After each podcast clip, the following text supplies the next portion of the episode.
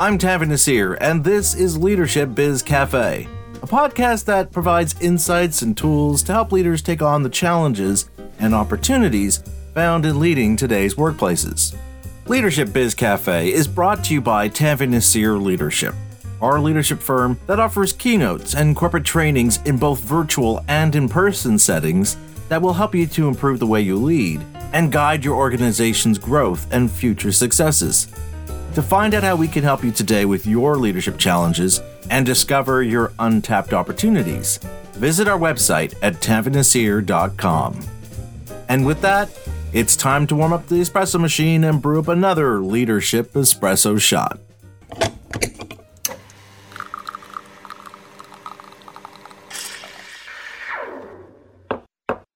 If you've attended one of my leadership keynotes or workshops, you know how much I love to share stories from which I can share insights or a new way to look at things to help attendees do better as leaders. Sometimes the story is about a renowned leader. Other times it could be about an employee who commits to delivering their best because they've been inspired by their leader and the workplace environment they promote and nurture. But for this leadership espresso shot, I'd like to share with you a story about my oldest daughter. In a few months, she's going to be graduating from university and has already landed her first real job as a professional. And as an understandably proud dad, I've been reminiscing about my daughter and all the things she's learned along the way that has helped her get to this point in her life. And not just those moments of success that a proud parent loves to share, but also those failures, both big and small, that help shape her understanding about how to adapt and change in response to those setbacks she's bound to experience. One moment I remember well was when my wife and I signed up our three daughters for swimming lessons during the summer break. For one of their lessons, my daughter's swim teacher asked the students in her class to swim the length of the pool and then toss a ball into the basketball net. One by one, the kids took their turns swimming across the pool and attempted to varying degrees of success in getting the ball into the net. When it was my daughter's turn, she swam towards the basketball net and stopped to one side to take her shot. On her first try, she bounced the ball off the rim of the net. In her next shot, she tried to throw the ball with more force, which ended up sending the ball past the net and over to the other side. Although she tried and missed another two times to get that ball into the net, she never once showed any sign of wavering in trying to succeed, even though she was clearly having no luck with this exercise. After her class, I applauded her for being so determined to get that ball in the net, but I also had a question for her. Why didn't she just swim to the front of the net, where she could have had an easier time shooting the ball? As soon as I asked her this, she gave me this sheepish smile, now realizing she had made the task harder for herself simply because of where she chose to take the shot. In addition to being one of those moments you remember as a parent, I wanted to share it with you because of how her example reflects that singular focus all of us develop, where we get so fixated on taking one particular route to achieve a given objective that making a small change, like shifting how we approach a problem or situation, becomes a challenging prospect. Of course, part of the problem is that fear all of us experience at one point or another with attempting something different, mostly because we fear it might lead us to failure. The reality, of course, is that failures, both small and significant ones, are inevitable and remain par for the course of operating within today's uncertain business environment. And honestly, we need to understand that we're not going back to that pre-2019 normal way of doing things. But we are going to have to learn a new way for how we do business and how we lead. And as this story about my daughter's experience throwing that ball into the net demonstrates, that means not only getting comfortable with changing our approach towards achieving our goals, but making sure we're creating an environment where we're able to learn from our failures going forward towards finding that new way.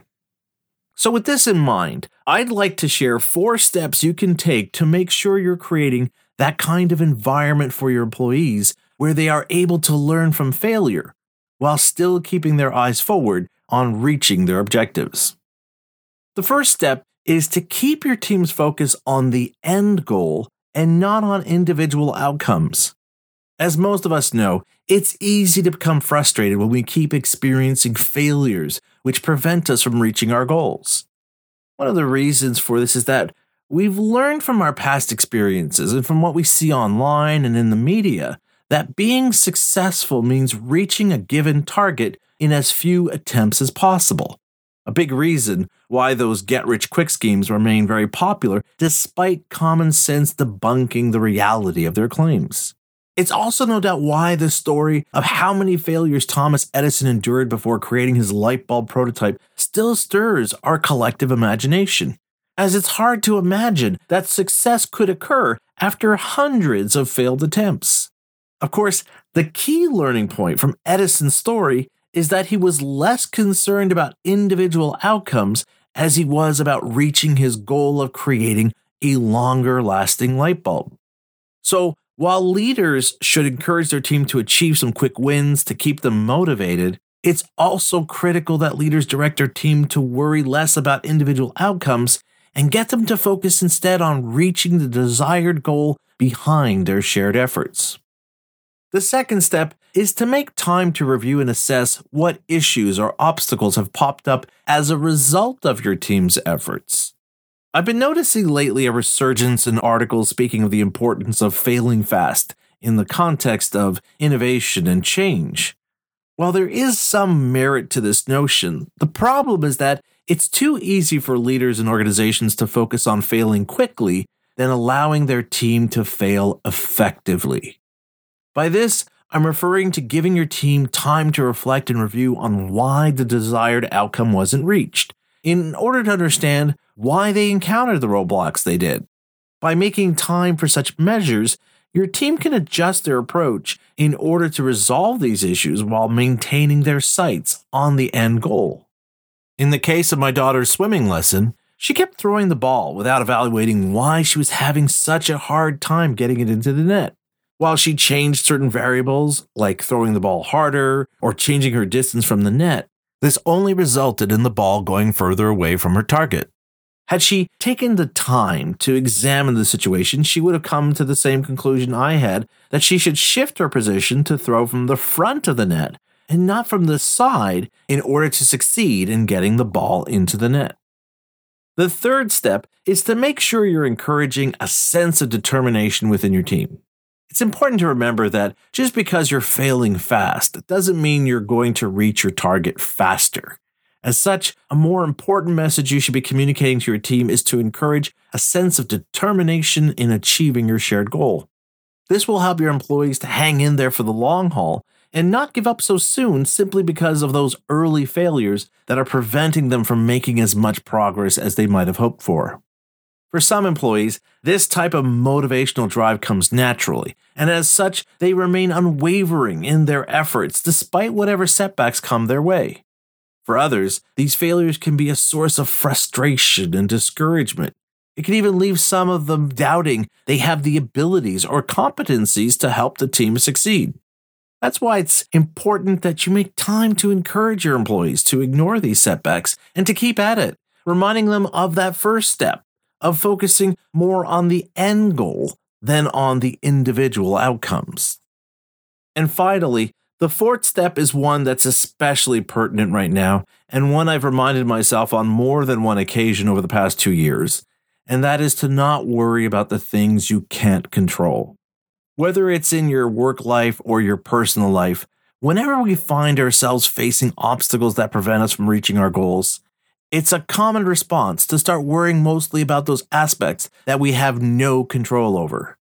While worrying about the things we have no control over is a self-protective response when faced with uncertainty, it unfortunately ends up steering us away from taking any steps to address the things we can do something about to help us overcome our present failures and get back on track. And let's be honest here, there are several external factors that we can all point to as reasons for why we've encountered some failure or why we're not succeeding in our goals. But here's the thing. The reason why some organizations seem to not only have an easier time navigating these uncertain waters, but are actually thriving despite them, is because they've chosen to ignore those factors or variables for which they have no control over. And instead, they're opting to focus on what areas they can take on and change in order to address the setbacks they've encountered so that they can keep pressing ahead with their plans. In a time where we celebrate winners and winning outcomes, it's only natural that some leaders will focus on easy wins over taking on risky approaches for growth that could lead to failure. However, by treating failure as an opportunity to learn how to do better going forward, leaders create an environment where employees are better equipped to address the challenges of today and the opportunities of tomorrow. And on that note, we reach the end of yet another Leadership Espresso Shot.